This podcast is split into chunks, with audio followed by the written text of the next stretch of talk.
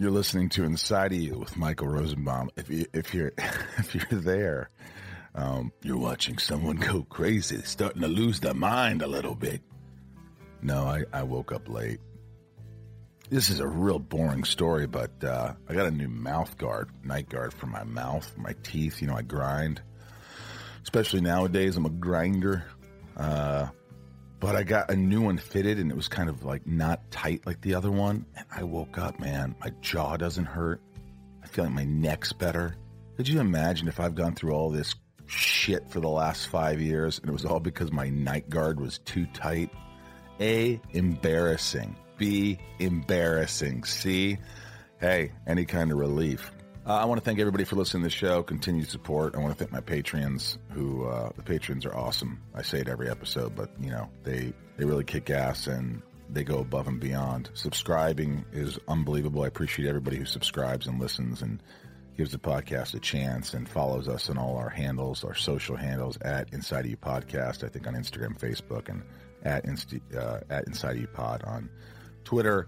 Follow us, subscribe. I'm the Michael Rosenbaum on Instagram give me some support. I'm always support I'm doing some funny stuff on, well, some people think it's funny. On Instagram, some fun videos. I do Instagram lives. You never know who's going to be my guest. I like to talk to people. I like to invite people on the Instagram lives. Uh, the Patreon, I do YouTube lives, all that stuff. Uh, and of course, Left on Laurel, my music, uh, the band's music is available everywhere, free. Or if you really want to pay for it, you can go to iTunes. But why would you do that? I mean, it, it, you know, it's cool. I am waiting for someone, a surprise guest. All right, here he is. Folks, he's uh, zoom a zoom zooming me. Should I admit him? Boom. All right, let's do this, man. Dude, um, so Grant Gustin's on the podcast, as you know. Uh, you know, we of course talk a little bit about you. We talked about your bandanas. We talked about, I think, about you know your good looks. We talk about you know you take a shirt off. You know, he's very humble. He's a sweet guy. Did you what What did you get for, out of working with him? What did you? It's the one thing that you take it like Grant. I, I'll always remember this about Grant. I will always remember the first table read when we meet Barry Allen it's got to be intimidating, man, because we're doing this table read and he's coming in, he's playing the Flash, and it's his episode.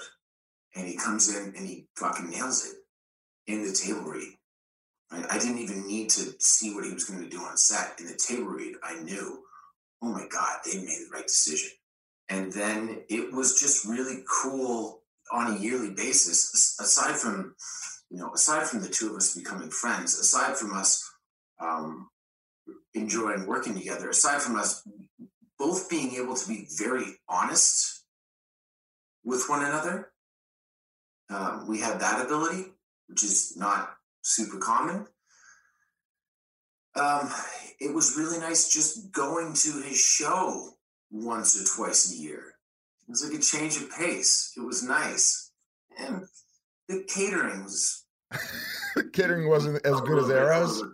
No, he was. I just honestly, man, he, I'll just never forget working with him. I love you more than anyone. You come back maybe every couple of weeks or whatever, just check in for a morning read. Yeah, sure, man. Give uh, give give Grant my love. Say hi to LA. Hope that his brother and all of his family is uh, doing well and doing safe. And uh, I miss his face, straight up. All right.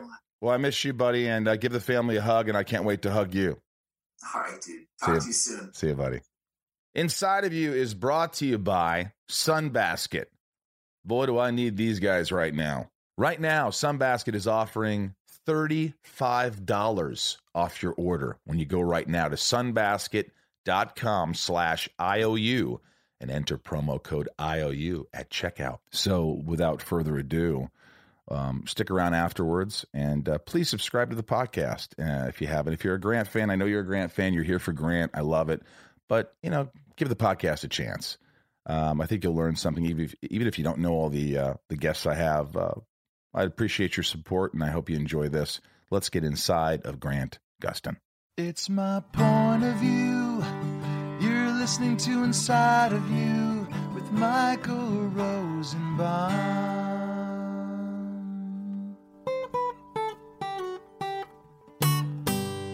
Inside of You with Michael Rosenbaum was not recorded in front of a live studio audience. Now I fucked it up. It's Gustin, isn't it?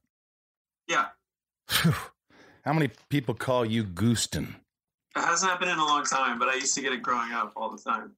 Really? Did you hate it? Did you hate when people mis uh, mispronounce your name? I mean, I, I don't care now, but as a kid, it, it, like I feel like that kind of thing bothers you more. Like I had a baseball coach that always called me Gooston, and like that's all he called me. He didn't even call me Grant. He just called me Gooston. Gooston, let's have a little more hustle over here. Yeah, and that wasn't great. Were you a good athlete? No, I wasn't a great athlete. I played baseball for a long time, and I was pretty good at baseball. But like I, I ironically hated soccer because of the running. I thought it was just ridiculous to run back and forth and hope for the ball. So I quit most sports other than baseball until I was uh, like 14, 15. I stopped baseball and it was like all theater. I mean, you're Barry Allen, you're the Flash, so you've got to be athletic. You got to run. You got to look good running. There's a lot of people that don't look good when they run. My mother is one of them. This is true. Yeah. No, I I danced for years and years and years. I guess that wouldn't necessarily help me with running, but like I'm pretty aware of my body and I'm a pretty I'm a pretty decent looking runner. you are. You know how to run. You know the stride. Yeah. Well, they also actually before the pilot, I, I can't remember his name. I was working with this like Olympic track and field sprint uh, coach that did that coached Olympians and, and running backs in the NFL, and and he helped me with my gait and like kind of what my arms were supposed to be doing uh, with my legs, and so I, I did have some technical training before the show started. Now, there's a thing where you know, for instance, when when Tom Welling on Smallville had to, uh, you know, fly. I mean, he didn't really fly, but you know, super speed or whatever he did, there was Yeah. a certain look. Like if he went with his gut, it didn't look as good, even though it felt right. So, like, could you put your arm here, or can you do? Did they have to sort of like go, "Hey, I know this seems like you're stupid and really awkward, but this looks better when you do this." I actually, and not to like toot my own horn, but like on a regular basis, uh, directors and sometimes even the cast will. That's the thing I'm complimented most on. It's just like, man, you really know how to move your body. I really think it's my dance background. Like, so, and honestly, like when a director or somebody comes in to show me do something, I usually have the thought like, please don't do that again. Like, it, they- usually look pretty awkward. That's one thing I have a pretty good grasp of. Is like how I'm supposed to look with a lot of my. That's good. There's nothing like a yeah. good looking runner. You know, Yeah, someone who just strides, just like that's what they want for those commercials for like. well, and you, we don't run often. A lot. Like sometimes for full, you know, body shots, they'll have me running. But like green screen stuff, I'm generally in a fixed stance and like doing my legs really hard. And a lot of the times we'll do just the first step. And other speedster guest stars and other people that run that come in, you sit, tend to see people do same arm as leg. Like when you step forward, you do the same arm yeah, no, forward. no, no. But like, and then I always show them like trying to run like that. And they're like, yeah, Grant Gooston is teaching me how to run. Unbelievable. He's been running for what, like five years, and he just knows how. He is the Flash. What's what's the major difference? I should know this because I didn't realize this. I, I you know when I'm when I'm saying I want to talk to you and interview you, I, I have thought about it, but I certainly haven't thought about it in a while. But then I'm like, wait a minute. All right, I played the Flash animated, uh, but I was Yeah. Wally West. You're Barry Allen. For an audience who doesn't know you, briefly, like what, what what's the difference? between Barry and Wally. Right. For Well, someone who think a lot doesn't know. early on felt like our interpretation of Barry was kind of like a combination of the comics Barry and Wally because I was a little younger. I wasn't really the age Barry usually was, and we did a lot of kind of quirky, awkward jokes, and I think that tends to usually fall more in the Wally realm. Um, yes.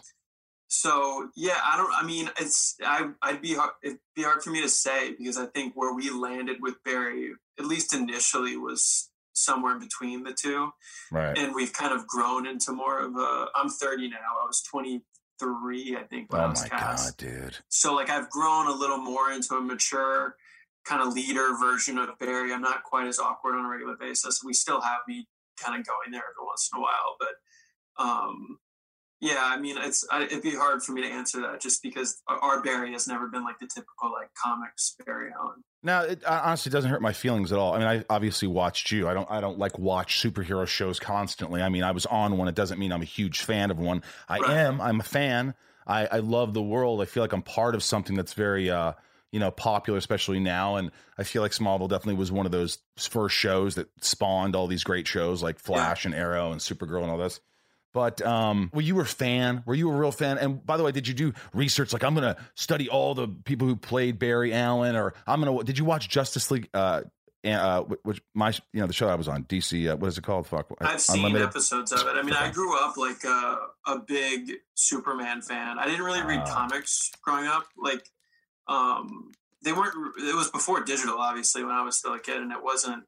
I didn't know where to get comics. My parents didn't know where to get me comics, but I was a big fan of Christopher Reeve and that whole franchise. Right. Um, and uh, when I started doing Flash, or when I was cast as Flash, the research I initially dove into was like reading comics because I hadn't done that. So I got like Comixology, the app, and was I think New Fifty Two was brand new at the time.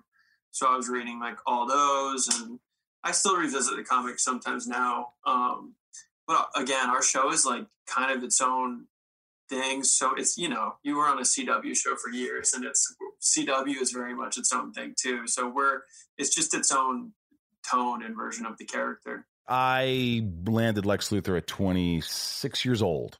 You landed uh, Barry Allen Flash at 23. Now, I certainly wasn't mature enough to carry a show at 23, let alone 26, let alone maybe just recently I, I, I'm able to maybe do that. So when you first find out, you know, I'm going to play this character, first of all, were you like, I much rather play Superman, or are there other characters that you'd rather play? Because it's probably true. Flash is probably not top two or three on your list. I mean, I used to grow up like arguing with one of my best friends in high school who was a big Flash fan about about why Superman was you know so much better than the Flash. So for sure wasn't wouldn't have been like if I cl- like had to pick a superhero at the time. I mean, he's grown into being one of my. I mean, probably up there with Superman now, just because I'm so emotionally attached to the character now.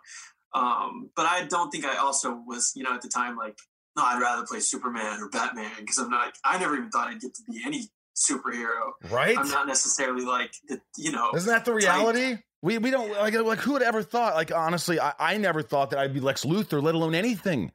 Right. So I mean I'm sure like like you were a talented guy you you did a Broadway tour you've acted your whole life you've done all these things you've had early success but uh if somebody would have said to you when you were even 23 before you ever got the, the script, or even in an eight as an 18 year old boy, a little boy, hey, you know you're going to be the Flash, you'd be like, yeah, fuck no. off. Can you say fuck on the yeah, show? I mean, I would have been, I wouldn't have believed it or been in denial about it for sure. I mean, even when uh, when I got the audition, I didn't want to go because I was like, I'm not going to get it, and I get a lot of audition anxiety. Um, and you know, I, if I if I I don't want to waste my time or their time, and the breakdown even was like 20 mid 20s to early 30s or mid 20s to early or to mid 30s. Um, and again, I was like 23 and looked like I was 19 maybe. And uh, I, I, didn't want to go to the audition at all because I, I, thought it was so irrational to think that I could book it. Well, you know, that's exactly with me. I was like, there's no way I'm playing Lex Luthor. No one's going to cast this guy. I'm, I'm a, I'm a, I'm not a joke. I'm, I'm kind of a joke. I'm a, I'm a, I'm, a, I'm look at me. Yeah. And my friends yeah. even said that they're like, dude, no. And then you know what? You know what? You know what happened, Grant? We fucking zoned in, man. We turned yeah, the, we no, turned the volume up I mean, and we you, proved you worked with David Nutter, right? Oh man, he did yours too, right? Yeah, he the did pilot. our pilot, and he was in my second audition, I believe. And he called me after he had seen my tape, my initial audition with uh, David Rapaport, casting director, and really early on, Nutter was like, you're I want you to get this. You're gonna get this. And that from then on out, I was like, you know, tunnel vision honed in on on getting it because he had this belief in me that I was, and it made me have belief in myself. But like, you already had some chops. You were still young, but at least, do you think without that theater background, you'd ever be able to make it through this? No, no. I mean, I, I, I till still to this day. I mean, uh, I I don't ever like even take my sides to set. Rarely, I'm very like obsessed with like the process of like getting the scenes down, and and that's definitely my theater background. I mean, I I, I really drill not just like memorizing it, but the scene work. And it's not, you know, hopefully I do much more challenging stuff throughout my career. It's not like it's uh, nothing against the writers; they do an amazing job, but it's not like it's the most in depth like emotional actor work on a regular basis, but I take it really, really, really seriously and, and really prepare. And um, I did too. I'm. It's almost too much. Like I, I, I, Yeah. I want to be too good. Almost. I want to like. Yeah. I don't want to. I work so. Yeah, I worked so hard that I thought I'm like most people don't do this. They can't. Does anybody work this hard? And that's obviously Yeah. silly to think that. But I, I you know, Yeah. it was torturous actually, especially in the first Yeah. seasons. Like just trying to prove everybody. Like I have to prove myself. And do you feel like? You just want to know these lines inside out. You want to just be able to go on set and like it's a play and let's go. yeah, I mean, it's I've come a long way with um, taking a little pressure off myself, not taking it as seriously at times. I mean, I've never let up on the work, but I, I've I've always been really hard on myself, and I still am. Um, but I, yeah, I mean, I put way too much pressure on myself early on and got in my way a lot. And I think my it shows, in, in my opinion, at least in the work, like how like wound up I was and how focused I was on getting it right. That you know, it, it gets in your way for sure. Do you do anything before you're doing your lines? Is there something like, you know, I remember Jesse Eisenberg. I was doing this movie that no one saw called Cursed, Wes Craven. And I remember every take, he would jump up and down and, and, and spin himself around right before action.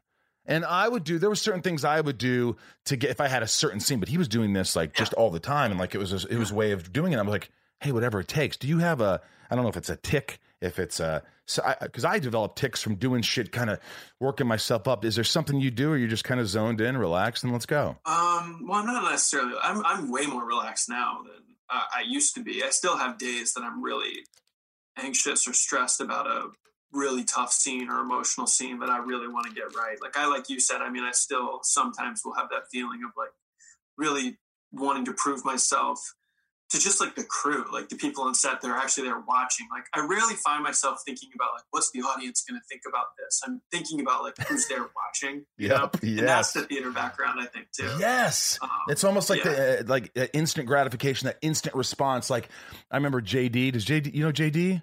Does he ever work he on Flash? did our pilot. He did Arrow forever. Great but guy. We always still talk when I'm on the Arrow set or was on the Arrow set. But yeah, Great he dude.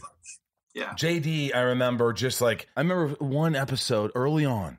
He just goes, "Hey man, uh, really good man. All right, really good." Yeah, man." yeah, yeah. And he gave me a thumbs up, and I just wanted that thumbs up all the time. And when I didn't get yeah, it, I was there's like, only a handful of crew members that like I think feel like or that I have that relationship with. But yeah, I mean, it, they, I don't think they realize how much that means to me when one of them come up comes up to me after a scene. It's like, yo, you crushed that. Like, like I mean, it means the world. That Like, does right. They don't. Th- they think, oh, they don't want to hear. I think they're thinking they don't want to hear from the grip that they're they're good. We do. Oh, I carry it with me for, I mean, forever. Like I usually come home and tell my wife about like, yo, I'm like, you know, still like buzzing from like oh, the scene I did it. And like Neil, the boom op, came up to me afterwards and was like, yeah, you crushed that. Like, like it means, yeah, the world to me. Yeah, you don't care about EW writing an interview saying Grant crushed it. You want Neil. You want Yeah. that's I'm exactly the same way. yeah. Yeah, I feel that same way whenever I'm on a set. I always want to know people's names very quickly. I always want it to be like a family because I think it's for me it's safety.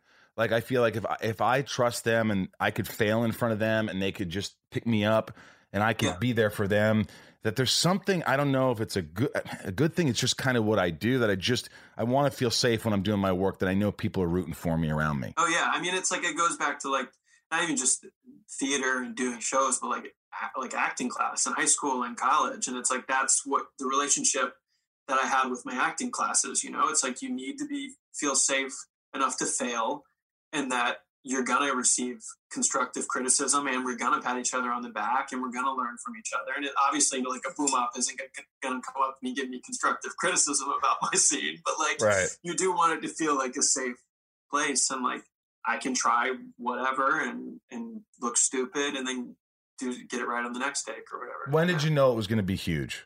Did you see the pilot and go, "Okay, this I'm to be doing this for a while"? I mean, I hate to say that like because I, I had never even done a pilot and I I now know like how unlikely it is for pilots to go to series even but I, I maybe it was really it was really naive of me but like I you know I was cast on Arrow first it was Right. I did two episodes of Arrow and I was supposed to do a third episode of Arrow that was going to be a backdoor pilot but um the character was received so well they decided to do a pilot a standalone and I knew from then I was like, well, we'll get a series just because it's the Flash, and it like I never thought like it was never about me. It was just about like I'm so lucky that I landed this, and there's no way the Flash won't at least get a season one. You know, right. like coming off the heels of Arrow, and I mean maybe it was naive of me, but I just I, I thought at least th- you know three to five seasons felt like a given just because it was such an iconic character and I was for sure ahead of myself. But I mean, and then meeting Tom Cavanagh and, and being a big fan of Jesse L. Martin before we all came in. I mean, David Nutter called me to tell me Jesse was doing it because he knew what a big musical theater nerd I am. Right. And freaked out. And Baker. I mean, I she's done all kinds of things, but like specifically, I remember when I was younger, like in her being in Sky High, and I was like, man, this cast is like insane.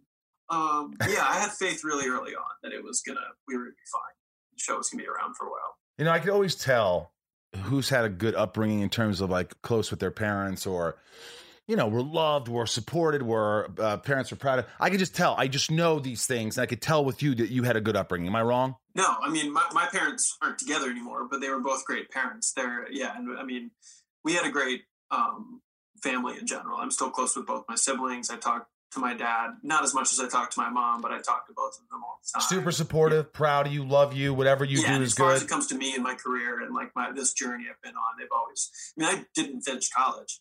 I first of all was getting my BFA in musical theater, which is like not a real thing that's going to help you in the world, and right. they were very supportive of that. And it was an expensive school at Elon University, which is not to belittle a BFA at Elon. It was an amazing training, and I'd recommend anyone going on that path if they you know want to do theater or be an actor at all. But then I dropped out to do the tour of West Side Story, the Broadway tour of West Side Story, and like had support from both my parents to to do so, and it's led me here. So the most beautiful sound I ever heard. yeah.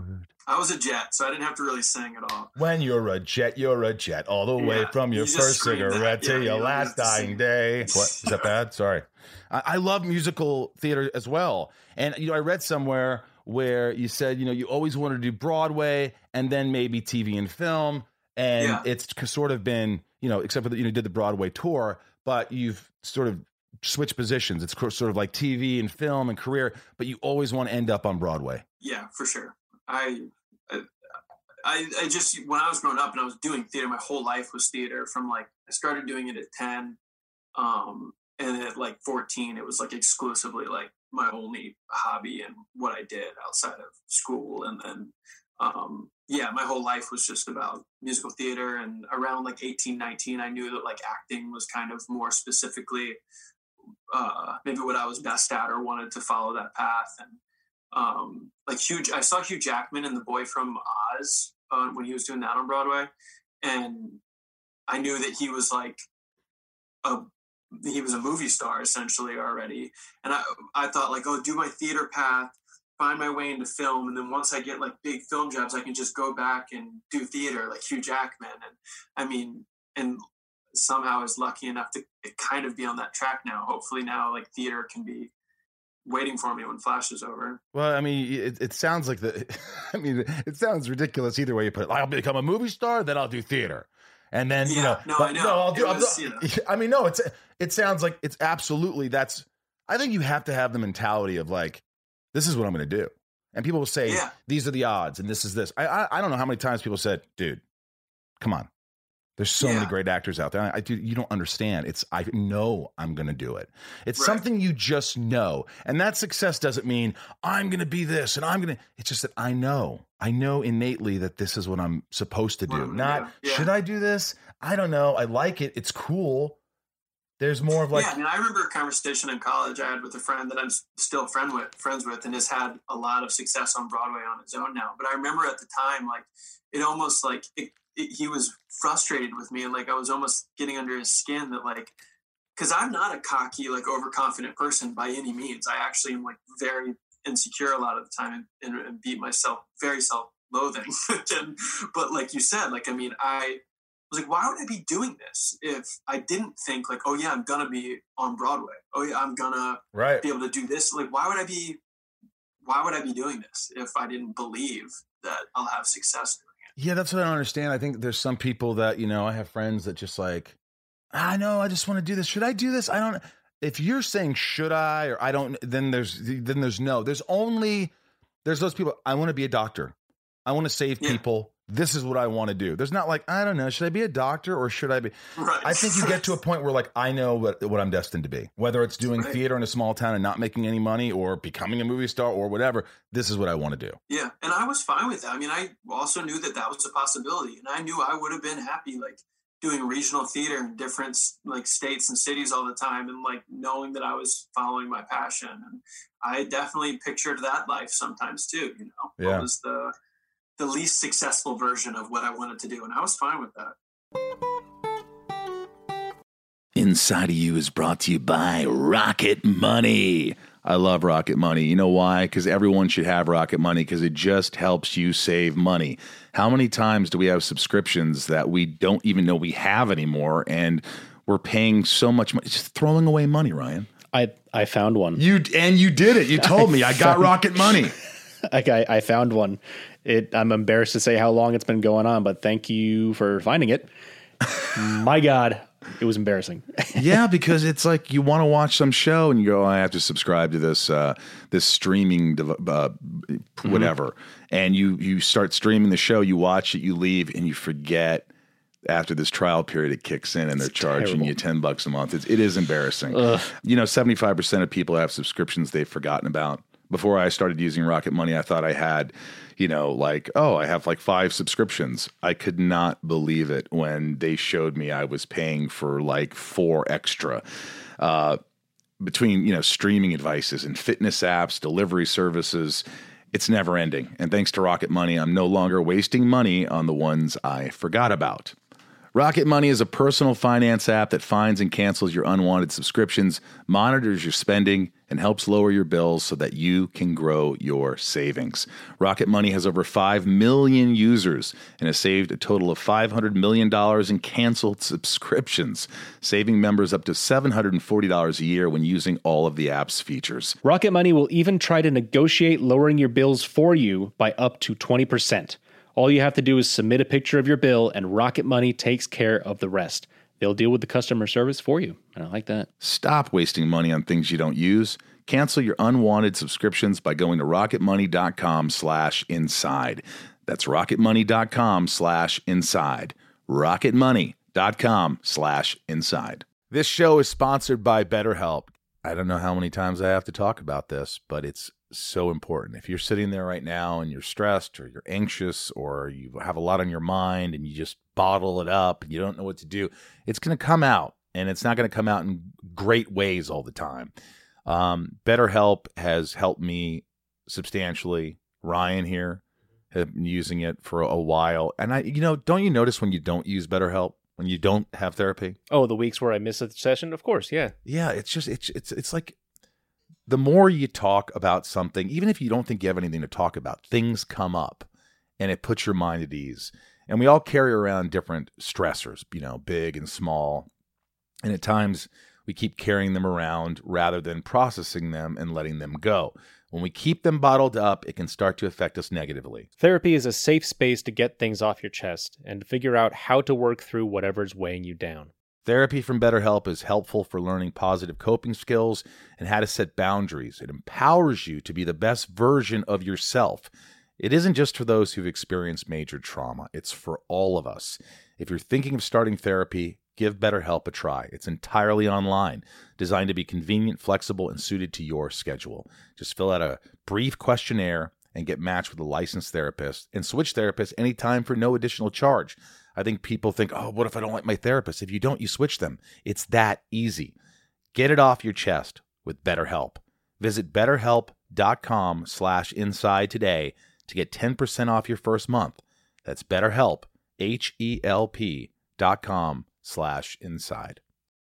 You know, I support this theater, Public Theater of Kentucky, PTK, and, you know, they always have problems, and, you know, keeping the theater alive is not easy, the arts, and, you know, I try to be a part of that. And, um, you know, and I try to help raise money, and I'm on the board or whatever. And But I always think because it's you know the PTK Public Theater of Kentucky is right where I went to school and it's right there, and you know they have a museum there and they have the Lex Luthor coat there. I donated all that and it's a museum and.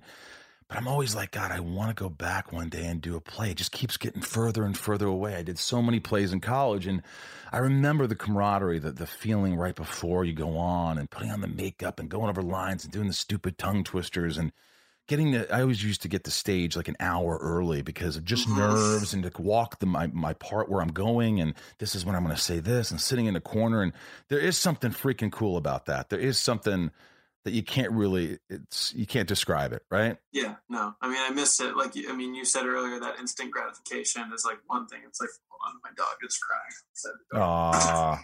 Come here. This is my 14 year old dog, and he once he starts crying, it's Aw. You can hang out with us. yeah, as long as you're good. No, yeah. I mean, I when I was doing West Side, I mean, it was a lot of dancing and a lot of warm ups and stretching involved. But I was there probably two to three hours before the show every day. Jesus. You have your rituals and your routine, and um, yes. Um, No, it's o- it's okay, fine. okay. We said hi. All right, I'm gonna send him out because he's just gonna be really loud. Hey, go. LA, call Jet, please. Um, what were we saying? Yeah, no theater. I just I miss that process for sure. I mean, there's nothing in TV is like the process of you know the rehearsal process for a show or the live experience of actually putting on the show. There's nothing similar about the two. Yeah. You know, it's funny. I see your parallel of like not, not our parallel because I'm a lot older than you. Well, I'm I guess I'm 17 years older than you. I could have had you if you think about it. I don't want to think about it. But, you know, you think about the parallels of like going doing theater, going through college and you know, I thought like uh, you know, I'm to get I'm to get married, I'm to have a kid, I'm to do this and, you know, I'm 47. I'm still well, I'm single. And I've done all these things, but it seems like you've done so much so early. Broadway tour, you know, you did the Glee thing, which was really cool, and then boom, catapulted. Here you are, the Flash, and and you're married now. You might have a kid, who knows, right? No kid, yeah, but yeah. You might. You have a dog. It seems like you have a. Ha- it seems like you've got your shit together. Unless I'm missing something. Is there, is there something mean- that you're just? Is there something that you're still? You know, people say content. Are you content? Or I don't think I- you know if I'll ever be content. Yeah, I don't know. I mean, I, I don't. I'm definitely. I know how. I'm very aware, especially in certain moments, of how lucky I am, um, and how differently things could have gone up until this point. Um, but you know, I also like. There's plenty when it comes to my career or life. There's plenty of things that I feel like I've missed out on. I mean, to, What have you missed during- out on? What have you missed out on? like I mean during the Flash, I mean not to say that like my it's been so amazing, but what we're seven years in now in or six, we finished six years, and the past four hiatuses now, I I have had a hiatus project that has fallen through because of Flash. So I feel like there's a lot of other opportunities out there that have kind of gone like film and stage that have gone away because of schedule conflicts, you know. Um, so you just can't have everything. I mean, But- it's just it's been all flash for six years, which I know you know all too well. Yeah, but I, I think that you know, if you look back right now, I definitely don't have. I mean, I'm sure people say I don't have regrets. In fact, my uncle got tattooed, no regrets. I'm like, fuck, that's a lot. I don't think you know. I think I don't think that. You know what? I, I under that you should put like a caption like, eh, not entirely true, Yeah, yeah, yeah. because we No, all I have mean, regrets. I don't have regrets though. I mean, I You don't? I would never trade off where I'm at right now to be somewhere else in my life or in my career. I mean, I have like I think one thing I really struggle with. We were me and my wife were talking about it recently, and me and my mom had the conversation all the time. She's the one that really pointed out to me. Like, I have imposter syndrome for sure. Like, I don't think I ever deserve anything that I get, or that like I'm not, you know, worthy, or I didn't work hard enough for it, or someone else worked harder, or was more talented. So like that's something I struggle with all the time. You know, um, just being like okay with where I'm at and feeling like I worked, I deserve it, and or earned it. Um, but like I think that's one thing that really makes me feel lucky all the time is I don't know how I got to where I'm at, like almost ever. Like even when I was doing West Side, I mean, I should have been a junior in college at the time, and all my friends still were. and I was living all of our dreams and like doing the Broadway tour of West Side Story. And like I, I every day was like, why me, man? Like how, why, why am I so lucky? And I've kind of every step of the way felt like that for I, sure. I, I can tell you why. Because that's the thing that's hard because when people's perception of you uh, is obviously different from the perception you have of yourself. Obviously, you, you know, I'm talented, this and that. But like I look at you and I'm like, he's a good looking guy. He's really talented. But all that aside, the best trait about you from just knowing you, and I think which is the most important with anybody, is who they are as a person. People see that, and if it translates, they want to be around you. They they like you. You know, you're very likable. That's I mean that's that's a huge thing. I always tell the story of uh, uh James Gunn told me the story, and he directed Guardians of the Galaxy, and so in Guardians Yeah, of the Galaxy two, Kurt Russell they uh, Kurt Russell was telling the story about Escape from New York, and the director John Carpenter was like, you know. I don't know. They just want me to make the character Snake Plissken more likable that Kurt Russell plays. And he goes, Why? I'm likable. Hmm. I'm just a likable guy. And I think that's true. And so I think Yeah. that's kind of like, isn't your have you ever had those moments where you're like, I don't know, the I don't know, Barry seems kind of like a dick right now. Too much of like a like mm, you know, Barry's a dick all the time. I mean, pretty frequently. Yeah, that's I mean, true. he is. He's he is for sure. I, you know, So you can relate to that, but you're innately a likable dude. I'm sure you could play a dick and a weirdo, and you could put an eye patch on and kill somebody in a movie, and people are like that guy's an asshole. But there's something Yeah. innately likable about you. And I think it's humble for you to say that, you know, uh, you know, do I deserve this? There's a lot of other actors. I've done that. Some my whole problem is I never fit in. I, I've never felt like I fit in. I feel uncomfortable around a lot of celebrities.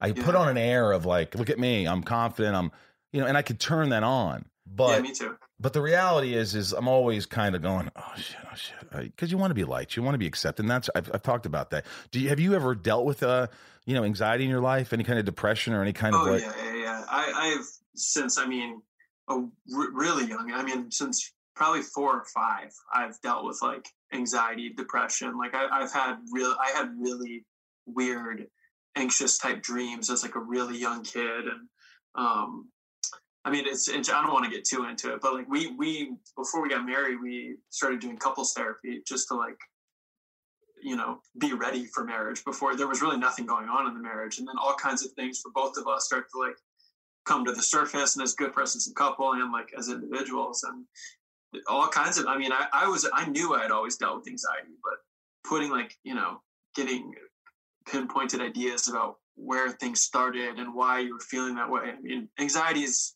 ever present in my life for sure Well, you saw what happened with with Stephen. You know, ob- obviously we've Yeah, talked about it a million times, and I thought that was so brave. And like, I think nowadays you could sort of talk about that thing, especially in this show. It it, it just it, without a doubt. I didn't know this was going to happen, but it, it helps. It just helps people. They're like, "Oh my god, this guy's so successful. He's so," and he deals with anxiety. How does he deal with it? And it's just like, you know, you're not saying this is the answer to fix your anxiety. This is like, this is what I do to help me. So when you say, "Hey, I went to couple therapy because I wanted to be a better husband. I want to be, or a, a, I want to be a better husband. I want to be a better man. I want to be better on this. And I think just talking about your shit with someone who could be objective and someone who could just, it- it's just, it, how could it not help if someone's professional, obviously? I mean, I would recommend any kind of therapy for anybody for sure. I mean, it's been really helpful in my life. I don't do it enough. What's the thing that's the, the most, the biggest thing in therapy that you found that you sort of heard, acknowledged, embraced, worked on it, and you're like, wow, that helped me exponentially? I mean, just in my relationship, and I'm still working on it. And it, in moments, it it helps, and in other moments, I like forget to think about it. But like, I'm not always as good at just like really, really listening and hearing what's going on with my wife because she's more level-headed than me and more calm and less stressed out. And I'm always talking about what's what I'm stressed about, or like, and I just think like, oh, if she's got something going on, she'll share that with me. But you know, we're different and she needs me to like talk to her and like ask her what's up and and really listen and hear her. Where I'm I'm thinking like, oh, she'll offer it up if she wants, because that's what I'm doing constantly. Like I can't ever shut up. And she just isn't that way. So in our relationship, that's been huge, and it's something that I'll probably be working mm-hmm. on until the day I die. Honestly, Dude, I'll tell you what.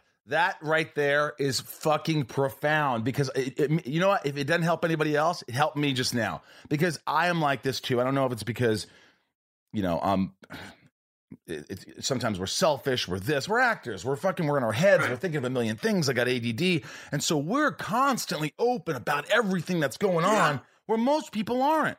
So we Yeah, assume and they're I expect her to be that way, but she's just yeah, she's not. You know, we're different. we assume they're fine, but Yeah. but we need to stop for a moment and go. All right, I need to fuck off for just a minute. And how are you? Seriously, because I'm a self-indulgent prick. Yeah, yeah, and I don't think of I don't ever think like, oh, I'm a selfish person or like I'm all up in my own feelings because like I am constantly also worried about her and other people and what's going on in the world. And it's not like I'm just thinking about me and my problems but like my anxiety is like kind of at the forefront of like everything including our relationship instead of like I said finding out what are her anxieties or what is she thinking about what is she feeling. Right. so it's something I'm definitely working on Dude, it's awesome. I think that that's sound. It wasn't even advice you gave, but it's. I guess inadvertently it is. It's like, you know, listening. It's hard. It's like t- sometimes just to take a minute and go. I want to say a million things right now because Yeah. it's self it, and just not saying anything and just going. Talk to me. Just Yeah. tell me everything Yeah. you're thinking. It's an exercise. Yeah, it's helped me on set too. I mean, because like we said, like I, and it sounds like you're the same way. Like I cared a lot about getting things right, and then sometimes I think like there's no way anyone around me cares as much about getting it right as I do. So then I start to project that, and I've like especially earlier on, I used to, you know, I'm I don't I'm not a dick, but like I can get stressed out and like be a dick in moments because I really care about getting it right. And, and I think other people don't. And I think I've come a long way in my flash journey of knowing we're each dealing with our own shit, first of all. We're all stressed about the work in our own way. Um, and trying to keep my shit to myself a little bit and be there for other people a little bit more instead of assuming like they're not feeling what I'm feeling, you know? this is fun. Yeah, man. It's easy, right? You having a good time? Yeah. I like this. You know, it's funny because I tried to get you on a long time ago, and you were in, in Vancouver, and I go, oh, I'm fucking pestering him. Now I'm the guy who's pestering him to do an interview. I used to be the actor. No, I remember, was- and I felt bad. But like I didn't. I don't. I think I we touched on this when we were talking in emails. Like I generally, I don't have the excuse right now that I have my work, but like I'm always like I say no to everything because the work is so constant, and I just want to stay focused on it and, and do it to the best of my abilities. So like I rarely do even like not just podcasts, but like interviews or like appearances. I don't do a lot of conventions. Like I just don't do a lot of extra stuff outside of the work in Vancouver. Did you think in the beginning they were sort of like, young kid, we'll take advantage of him? Interviews, this, this, this, because eventually you probably stepped up going, all right, I think I could say something now. You know what? No, no, no, no. I'm going to sleep in. no, I mean, not really, to be honest. I like I said, I let it stress me out more, and then still said no, like season one and stuff. But like, I mean, I did some stuff early on and thought it was really cool. Like, I went to New York a lot for a lot, like more than I do now. The first couple seasons, and was completely stoked about it because like my brother lives there, um, a lot of my best friends live there, and um, and it's you know it's cool to do like you know it was Kelly and Michael at the time, like the live with Kelly and Michael and like Good Morning America and like that kind of thing's cool. I haven't done a lot of it. Um, I I did like Seth Meyers, I think one year, and like it's you know I, it was really cool. Like you see those shows and th- that's like a I feel like a thing where you're like oh I've made it. Like so it's not like I don't think it's cool or I don't want to do it, but I really do care more about making sure I'm prepared for my scenes when I show up on set. And if I feel like that's going to take away from that, then it's not hard for me to say, you know, no, no, I don't, I don't have time for that. And it's not bullshit. It's just like I really don't have time to fly to New York this week, and we've got a huge week next week, and I need to stay here, get ready for it. Yeah, you do all the crossovers and shit. And I've talked to Stephen Amell Yeah. about this, and I'm like, and Danielle.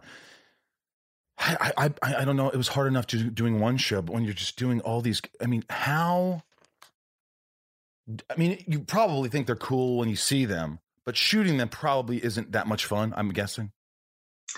It's interesting because it's like the idea of them is like not fun at all. To like you like, I feel like some people might say the opposite, but for me, like thinking about doing them, you're just like, I don't want to do it this year. Like it's so, like you said, it's so hard. It's so hard to make one uh, episode of television for eight days, and and we're making three to four episodes of television over the course of like three or four weeks, and um, with production schedules that just don't make sense. And like there are moments where like it's insane and just not human the type of conditions and hours that we're Right. in. But like I I'd be lying if I said that it wasn't like some of the more fun, more memorable moments didn't happen like during those crossover shoots. Um, you dread them a little bit, but then when you're there and it's like Melissa and like Brandon Routh and Stephen and like we're we all like are so different but have all these things in common and we're just like never get to see each other and you're laughing constantly and it, it's fun too. I mean, it's hell and it's like the most fun you have. How many suits do you have? How many flash suits do you have? And do they start to smell after like a day of wearing that shit? Yeah, like it, yeah, like one time wearing them, and and they do their best to clean them, but they, they stink. I mean, I on a regular basis, if we're on location and I take pictures with fans that are waiting on set, like I, I, like it's like I'm sorry, I'm sorry. Hi, I'm Grant. I'm a bacteria infection. Here we go. yeah, yeah. It's like, gee, it smelled like yes, brie today. yeah. Um, I think it like right now with the current suit that I have, I want to say there's probably like two hero suits and maybe a third that like we constantly like mess up with like pick points for harnesses and stuff. But sometimes I only have like two or one because one gets destroyed and I'll have to get a pick point in that with a harness, and then like that day they need to, or like while it's on me, they're like stitching it shut because we only have one suit. So right. it just kind of depends on like what week it is to be honest What's the one Broadway show right now that comes to mind that you would love to do? You'd love for it to be your first Broadway show when you're able to do Broadway. That one Broadway show that, that if that was it. i don't know i mean like i don't know, that's a hard question because there's I, first of all don't get to see a lot i used to get to see way more before i was doing flash but like at any given time i don't i've seen like nothing that's open on broadway um I, Darren Criss, a buddy of mine, you know that I'm sure you know of, because he won like every award you could win like two years ago for that Versace show. Um, but he was on Glee with us, and and he was great when I came on Glee, and probably more than anyone else. Like knew he was from the theater world and knew that like I had done nothing, helped me understand what everybody's job was, and really helped me feel welcome. He was about to do American Buffalo with Laurence Fishburne Ooh. and Sam Rockwell. That's heavy. Um, and I could, I don't think I've ever been as envious as I was when I saw that announcement. I'm actually like, like currently, I'm reading all kinds of plays right now, and that's what I'm reading right now. Is American Wow. Buffalo. Um, so th- a straight play is, I think, more now what I'd love to be doing. Um, I got to see To Kill a Mockingbird this past season, and had a couple friends that were in that, and I mean that would be another. Like, it was with Ed Harris at the time, and like something like that, I can't even imagine getting to do. Can we do it mice uh, and men and, and I'll play Lennie? Yeah, you're gonna have to gain like 30 pounds, but I could, no, that's going to be tough. I tried again, but I get, it goes to my face. Now that I got this beard, I, I said, you know, screw it. I'm growing a beard for quarantine. I see you're growing a beard. You're yeah, probably trying. Yeah, right. Uh, and you know, I finally I got the e- the email. Hey, dude, I love you. Your beard looks terrible. no, it looks it looks good. Well, this is a bad angle. I'm a but- beard guy too, though. Like I like beards on unlike all dudes. I think beards are cool.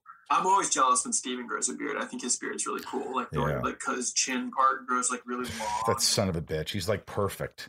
You I know. said something. We were actually watching New Girl last night, and it was his episode, and he took his shirt off, and you're just like, he. I think out loud, I was like, Jesus Christ. Son of a bitch! I can't get away from this. You- Yeah. You said that. You said you wouldn't wear. uh You told Stephen Amell, "I won't wear a T-shirt on camera with you. shirt around him, I, yeah. I have to wear a blazer because look at you. It's true. It's like I've always been thin. I've always been not really buff. And then I always had Tom Welling around me. So well, whenever I had to do a scene, like I go, you have to give me two months notice so I could work Yeah. out so hard that I kind of look good. Yeah, I don't even do like you know we're not a typical Shirtless. CW show in that respect with like the lead being like beautiful and shirtless all the time. Like I really early on was like I did a few and then I was like, all right guys, like I, I'm not. I'm not taking my shirt off anymore. Like that's not me. Right. That's not who you got. Um, I'm like honestly during this quarantine, it's the most I've worked out since Flash started, just because I have time now. So, Yeah, I'm starting to like work out. I'm cooking for myself. And I like the Yeah. beard. I think you look good with a beard. nice. More astute. You know what I mean? What's up, everyone? It's Reality Steve, your number one source for all things Bachelor Nation and reality TV. Every day, I'm giving you the behind the scenes juice and your info on all your Bachelor Nation stories and also interviewing some of your favorite reality stars. My name has been synonymous with spoilers, but I'm so much more than that. Give me a listen. The Reality Steve Podcast, part of the Bleav Network. Just search B L E A V on YouTube or wherever you listen.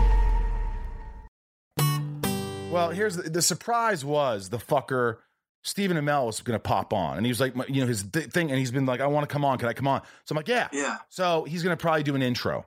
He's going to do an intro. Is there anything you want me to tell him? That I'm envious of his beard. His and body. him, and his bandana, his quarantine bandanas are really something special. I don't know if you've seen them. Oh yeah. Oh yeah. I've been on his his thing. Quarantine wardrobe. I'm like, is this like the Palm Spring effect, or like, what's going on? Like, it's like, it's a cool. It's a. I mean, I'm not. It's cool. It's like just not. I've never seen him look like that. Jesus. These are some questions from uh, some fans um, from my Patreon. Mary B. It's called Shit Talking with Rose Mom. They're quick. You can answer them quick. If you could go back in time with no worry about the butterfly effect, what historical figure would you like to meet? uh, Christopher Reeve, even though he's not really a historical figure. Like he, he that was probably one of my early. I guess he is kind of, but that was like Yeah. an early, early, early hero for me. And what happened to him was just so tragic. And I know he made a whole second life out of it. Was able to inspire, you know, all kinds of people and, and do all kinds of positive things. But it was just awful, and I, I was devastated when he passed away. So if I could have known him in his prime and like even gotten to work with him or something, I mean, that would have been that would have meant a lot to me. You got to work with him, did, as you're saying that. I just he was on Smallville. He was on. Tom had his scene. He had his scenes with Tom, but I did get to meet him, and I went to a Christopher Reeve Foundation event in Puerto Rico, and I got to present him a, a blanket signed by the cast at, at um, Madison Square Garden for like a, a charity hockey game, and Yeah, I kind of I got teared up, man. I just got, got emotional. I mean, I just said, "Hey, I I was on Smallville. I didn't get to work with you, and I'm really bummed about that. But uh, I love you, and I've always loved you, and and just thank you for being a true Superman." And and uh, he was just awesome. And we just sat there, and he said a few words, and yeah, talk about like talk about facing the most adverse, just facing such horrific circumstances, and then going, "I'm going to keep going." And I'm going to be Yeah. better, and I'm going to do more for people, and I'm going to be a better man than I ever thought I was. I yeah. mean, because so he many probably touched more people's lives because of his accident, which is crazy. Ugh. Yep. It's crazy. Uh, Jeanette, what do you miss most about the Tidewater area? Lived in Portsmouth many, many years. She did.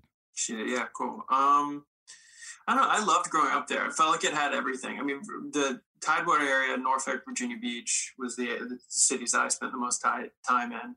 Um, it is really different from like Virginia as a state, and uh, uh, I mean, it has the beaches. You know, it has like the city, small city, but and I had a really normal, happy life for the most part growing up, and it's a cool area. I mean, I'm a big uh, Tides fan, the Norfolk Tides. We like go to those the AAA team. We would go to those games a lot, and just the Governor School, where the Performing Arts High School that I got to go to growing up, was really special. Is a really special place, and um, just trips to the beach with friends, and just you know, simple life of being a teenager. Nico P, who's your favorite 90s character? I mean, you were born in 90, but who's your favorite character? The one thing you remember watching going, ah, I just, I'd like that. The first thing that just popped into my head, I thought was, um, God, I just Zach Morris. Zach Saved Morris. by the Bell. Yeah, baby. and Corey. Cor- what's Corey's last name from Boy Meets World? Matthews. So you watched those shows. Oh yeah, Sweet. Did you watch Smallville? You didn't. I didn't actually. Sorry, I was a big Superman fan, and I, I think because of that, I didn't. Of course, like, fuck that. Rozzy, what was your uh, favorite memory so far in The Flash? You remember one moment where you're like, I God, I couldn't stop laughing, or I cried, I got emotional, something where it was just that that moment, that night, something happened, and you just were like, or just you, uh, whatever. Um, I mean, there's there there's a specific moment that like I'll never forget. I mean, honestly, the first thing that came to mind was just like times with Tom Cavanagh in general that like we can't stop laughing, just like bits that get stupider and stupider as we go, but like funnier and funnier, and then we're like we remember for weeks and like sometimes like when they're really funny, like some of these crew members that compliment us on scenes will like come up to us and be like, "Man, I was telling my wife about that bit you guys were doing," and like that's so gratifying too to hear like, Yeah. "Man, our bit made it home with like a crew member to his wife." Like, um, but a specific moment uh, I'll never forget was the season one finale and shooting the scene. To this day, is maybe the best scene I've shot on the show, where Barry goes back. He thinks to save his mom from getting um, killed by the reverse flash, and then stops because he realizes he has to let it happen. But then he gets to have this moment with her Oh, as she's dying and Barry's like an adult and she has the moment of recognition and knows that it's him and doesn't understand why but accepts that it is and we had this crazy emotional scene and I mean I I'll never forget shooting that scene or the like subsequent hours at home after where like I couldn't shake it like I, I was in the shower like still just like hysterically crying like my mom had died in front of me for real like it like as an actor was just something that like I still draw from yeah. When you can draw that, that is just like the most powerful thing ever. If you could use an experience to get you somewhere, there's, I mean, Yeah. Well, I mean, I think for what the reason I always still draw from it is like that storyline is still present with Barry on the show. So it's like I don't have to fake. I've never lost a parent, but like I don't have to fake anything when I do that storyline because I really have those visceral, like emotional re- reactions to thinking about losing Nora Allen, Barry's mom, because it I, I felt like I experienced it like for real. Like it wasn't like something I read in the script. did you, uh, maybe a stupid question. Did you feel like calling your, your mom after that? I think I did. I mean, yeah. I mean, and I told her that. I mean, it was crazy. Like, I probably cried talking to her about it. That it was like I really felt like I experienced losing you. Like it was, Oh. yeah. I mean, it was crazy. you know, Lisa asks, you know, you go from uh, a villainous character like on Glee to uh, a hero character in The Flash. I mean, what's what's harder to portray, and which what do you like better? You like playing the hero, or you you like mixing it up? You're an actor, right?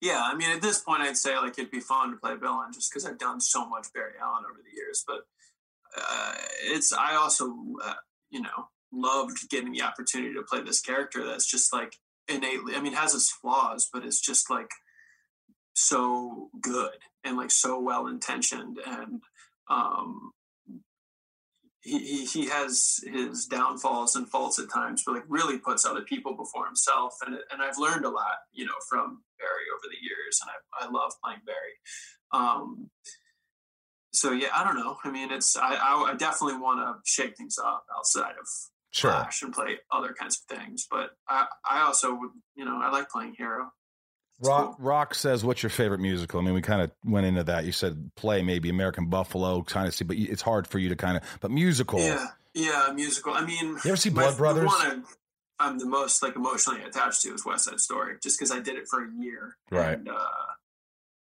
yeah, it's the only one I've done for that amount of time. But like, I, I've had a lot of great experiences with musicals over the years, and there's a lot of things like even like campy, silly ones I've never done, but always loved and wanted to get to do is like Hairspray. Like I always wanted to play Link Larkin in Hairspray. Like Matthew Morrison, I think was like one of my early Broadway kind of heroes, and uh, that's always been a role I've wanted to play. What music, like in the past, and this, this isn't a quiz, this is just me. I'm thinking like, do you, you you have to? You're musical. You're trained. What do you sing around the house? Like I, I don't want to hear the new lot. stuff. I want to hear. Do you sing any 70s or 80s or 90s? Something I, don't- would know. I used to sing way more. I think like when I left musical theater and started doing Flash, like unlike Melissa, who like thing things pop into her head constantly. Whenever we're working together, she's always singing obscure musical theater references.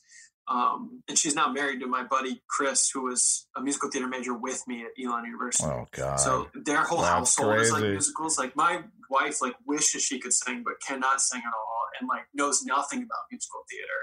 Um, so I, it's like I I've kind of like left it behind me a lot these past few years. but I mean like um, 70s or 80s music or 90s or disco I or mean, some. the thing, if I was just like music, music that I sing a lot, yeah. um, and I, ha- I haven't recently, but like I've always loved Jason Mraz, and like I can sing his whole catalog. Like if we're in the car and I put Jason Mraz on, like 120 songs can go. What's that fish like, song? How do you know this one? What's the like- fish song? Fishing or Fishing? I don't fucking know. This one. What's the one Jason Mraz song? The fuck. I- What's the one song that you just it always goes through your head? You just every once in a while, I just start singing it. God, I mean, like I don't even like the, they don't even need to be going through my head. I just like if one comes on, I'll just start singing it, and like I don't even realize I'm singing it. Like I know all of his songs. I mean, um, I get it. You're not going to sing. It's fine. no, I'm not gonna sing. but do you you warm up and shit when you sing, right? Like Um, I sing. always was bad about that. Even when like I used to sing on a regular basis, like uh, uh, that's like dance and singing. It's like I never.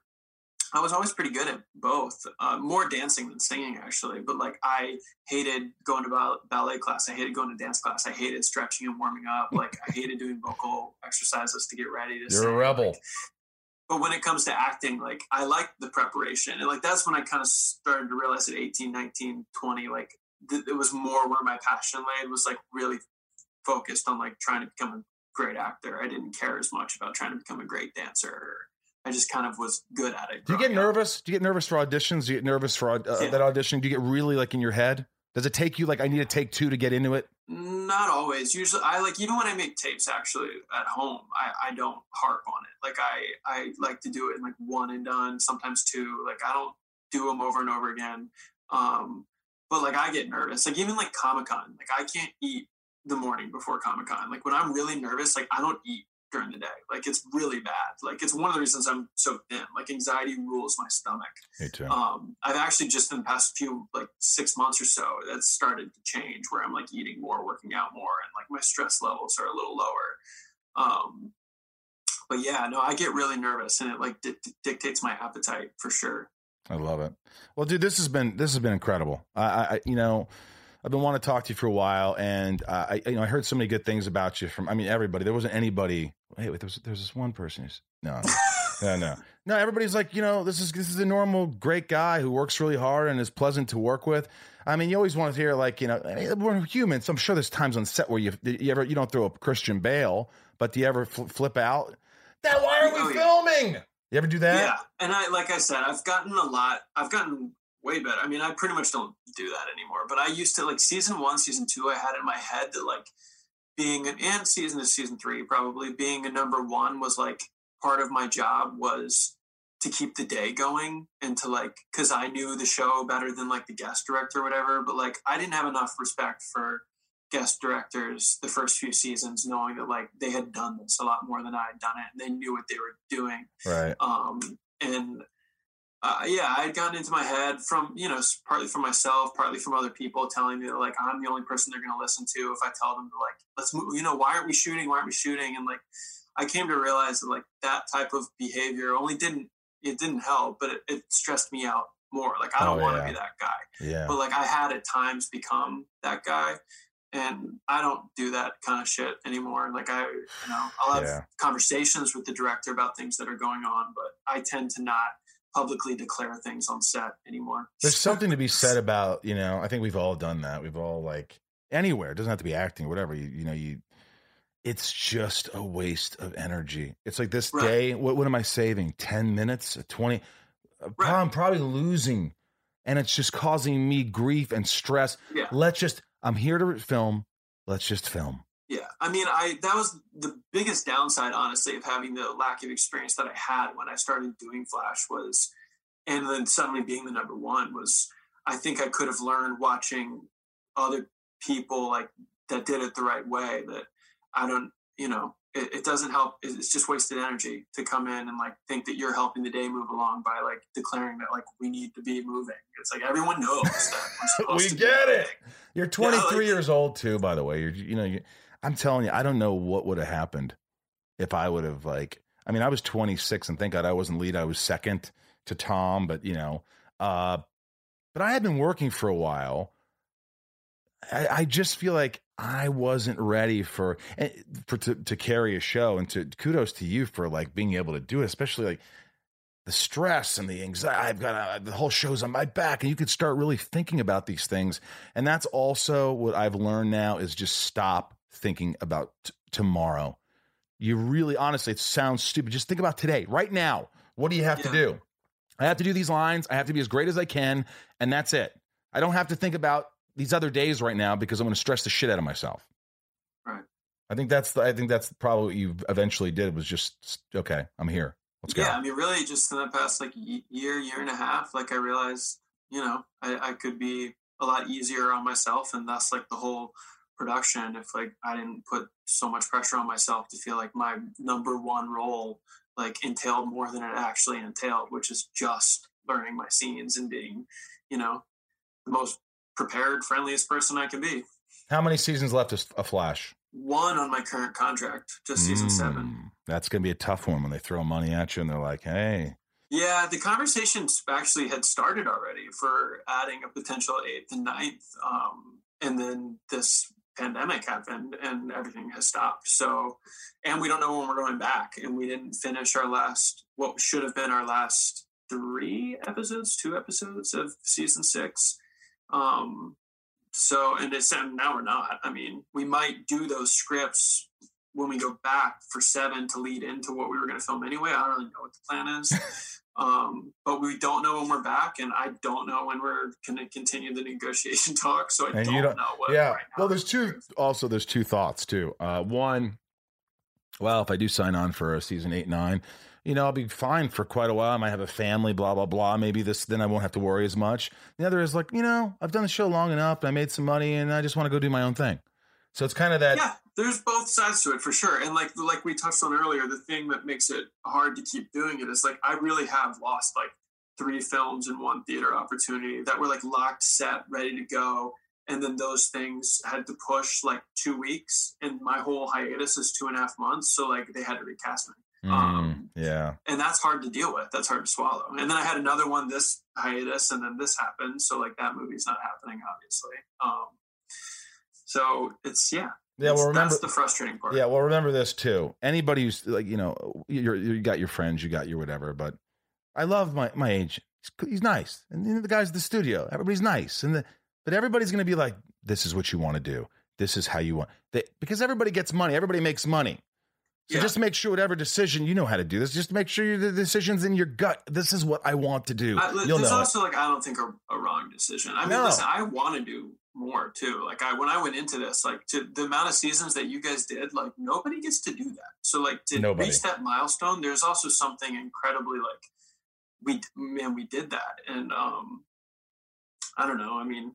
I'm glad too that I was like locked into the contract that I was locked into because like we were talking about those earlier stressful seasons. Like I, if I could have, like there were plenty of crew members that like walked after season two. Like I probably would have also because I was just like this is too stressful. Like this is too hard. The hours ridiculous. Like I would have just walked after Yeah. season two if I wasn't like locked down.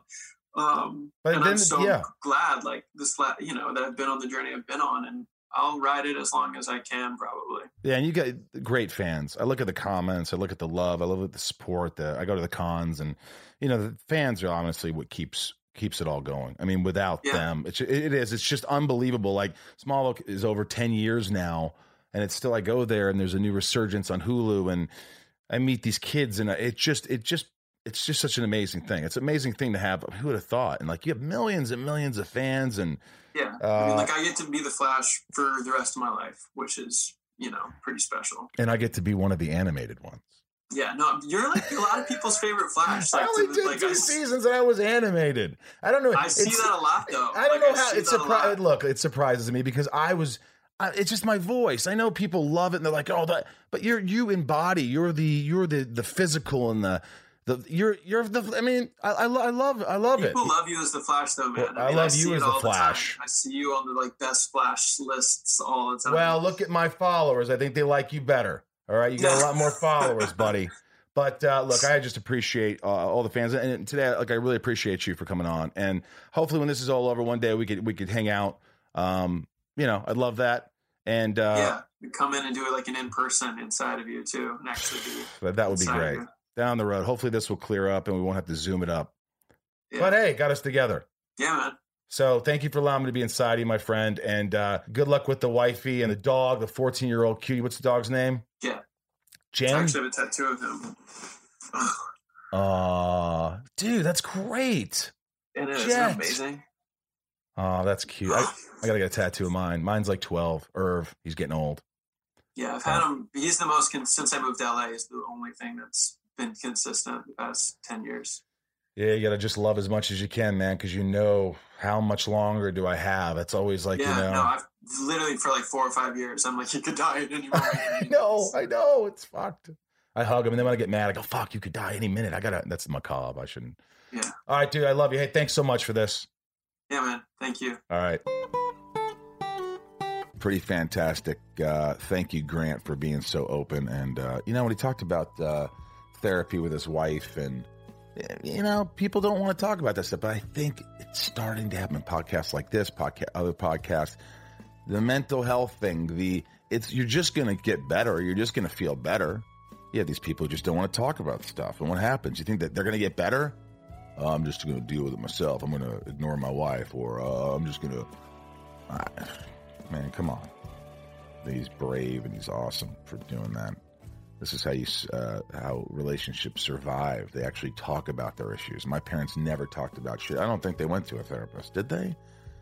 I mean, obviously they've been divorced forever.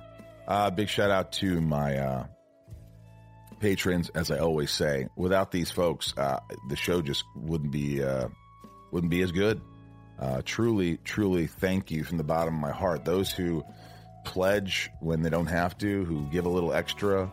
Uh, and by the way, the Patreons, they know you get a lot of stuff. I try to respond to you. I try to, you know, do as much as I can. YouTube lives, extra bonus footage inside of me.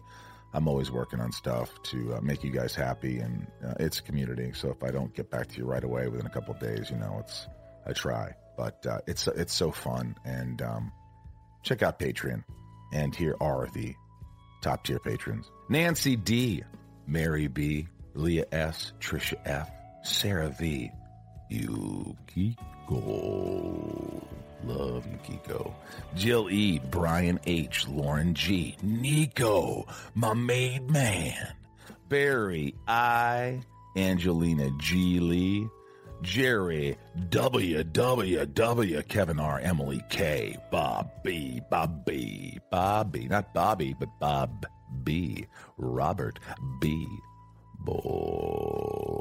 Vortex, Jason W, Tiana, Andrew C, Allison L, Mark A, Jason D, Chris Raj, Raj, Sean W, Joshua D, Emily S, CJP, Rocks Raccoon, Samantha M, Hamza B, Stacy Beth, Carly T, Vanessa in the sky with Rosie, Reem. I just like to say Reem.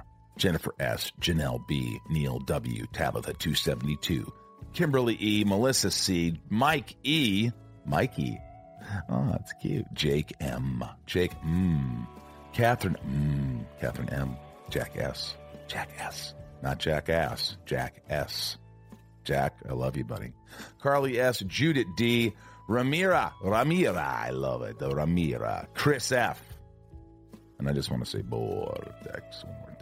You know, uh, thank you for all the letters from from fans. Remember, you could you could write in uh, hello at insideofyoupodcast.com. I eventually get these, and I do read them. Now, I don't read all of them online, but uh, on on the podcast, but I do read them. I think you know that about me now. And by the way, I've been going around and uh, you know doing my due diligence. So if you see little messages or responses online, I do look at those. It may take me a long time, but I respond. Sometimes I respond right away. Sometimes I, but I reply. And I'm trying to get other people to listen to the podcast. So I don't know. Spread the word, guys. This one's from Seth. I just want to thank you for the podcast. You know what? My brother died when we were kids. He was hit by a car in front of me. no one was watching us. I like to think that's when my life took the course it took. I grew up okay, considering my mother's deeper dive in, into depression, drugs, and neglect. I was raised by my father. That was a better experience than living with my mother. I grew up feeling very alone and doubtful of myself. I'm just thankful for your podcast. It shows me what makes other people tick, what others went through, what helps others, and how they think. Your name is on a thing that is going on going to live forever. Your name is on a thing people will talk about forever. Seth. I uh I would just leave it with that. I'll leave it at that. Seth, um you know, what I got from this letter is it's you know so, things happen and uh, they're out of our control, and it's how you deal with them.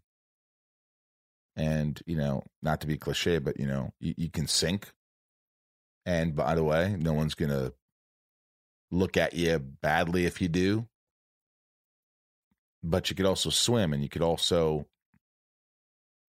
do whatever it takes to be the best you and live for your brother and um you know people have bad upbringings and neglect and this and that and i think that I, I try to think of it as like you know obviously we could sit there and say what we're grateful for and there's lots of things and if you do that things are gonna it's gonna help and also getting help is important but I think if you put things into perspective, like, uh, and remember, I'm not a I'm not Dr. Phil here. I'm just saying what I think. That's all. But we get one life. As far as we know, we get one life. That's what we we know. We don't know what what else there is out there. So if you think about it like that, no matter how bad things get, this is it. So if it's it, and you're like, I hate this, I just keep thinking it will get better. Hopefully, you have a long life, right? a lot of people live to 70, 80, 90, who knows? But you never know what tomorrow brings. You never know what little golden nugget is right around the corner. And I think that's what keeps us all going. You know, we just got to know that tomorrow is better. And we just have to keep looking for that golden nugget. Sometimes we have a golden nugget in front of us. we don't even know it. We don't even realize it. We're not aware of it until it's too late. But I don't know. I don't know what I'm saying anymore. But this touched me. I guess that's what I'm trying to say, Seth. Is it, it touched me, and um, thank you for this. And I hope you're doing well. And I hope you uh, um, you found that little golden nugget. And I hope you're doing well. Thank you, everyone, for listening uh, patrons. Uh, we'll be doing an, uh, a YouTube live with you uh, soon again. And uh, thank you for all the support. Spread the word. If you guys want to join Patreon, if you're not, check it out. You go to Patreon and go to Inside of You podcast. Uh, a big shout out and thanks to Ryan Teas, my editor and engineer, and my friend, friend, then engineer and editor, friend, then ed- editor and engineer. I love you, buddy. You're great. I appreciate all your hard work. Hopefully, this thing will blow up eventually. Um, thank you, Bryce, for all your hard work. You just bust your ass and do so much, wear so many hats, and uh, I, I, just don't know what else to say. You're amazing. Jess, I love you. Uh, we haven't seen each other a lot because of this whole quarantine. A couple times stopping by and just dropping shit off at the front or whatever, but. Uh, thank you for all your hard work and helping me um, pursue my dreams. And uh, thanks everybody. Make sure you subscribe. Send uh, send stuff out. Send send a link. Send a link to everybody you know and, and tell everybody. Uh, online store inside of you online store has merch for Left Unloyal. We got new T-shirts coming out very soon inside of you. The they might sell out. Who knows? They're pretty dope. I think you're to love them. And yes, we got black. Everybody's, why can you get black t shirts? Yeah, we got black t shirts. Ethan, I love you, Ethan. Big shout out to my friend Alex Fatovich, who always listens to the podcast, my friend Troy, all my friends, all my Patreons, all my, everybody, even Uncle Dave, who's now listening to the podcast. I love you. Thank you for allowing, allowing me to be inside of all of you. And until next week so long.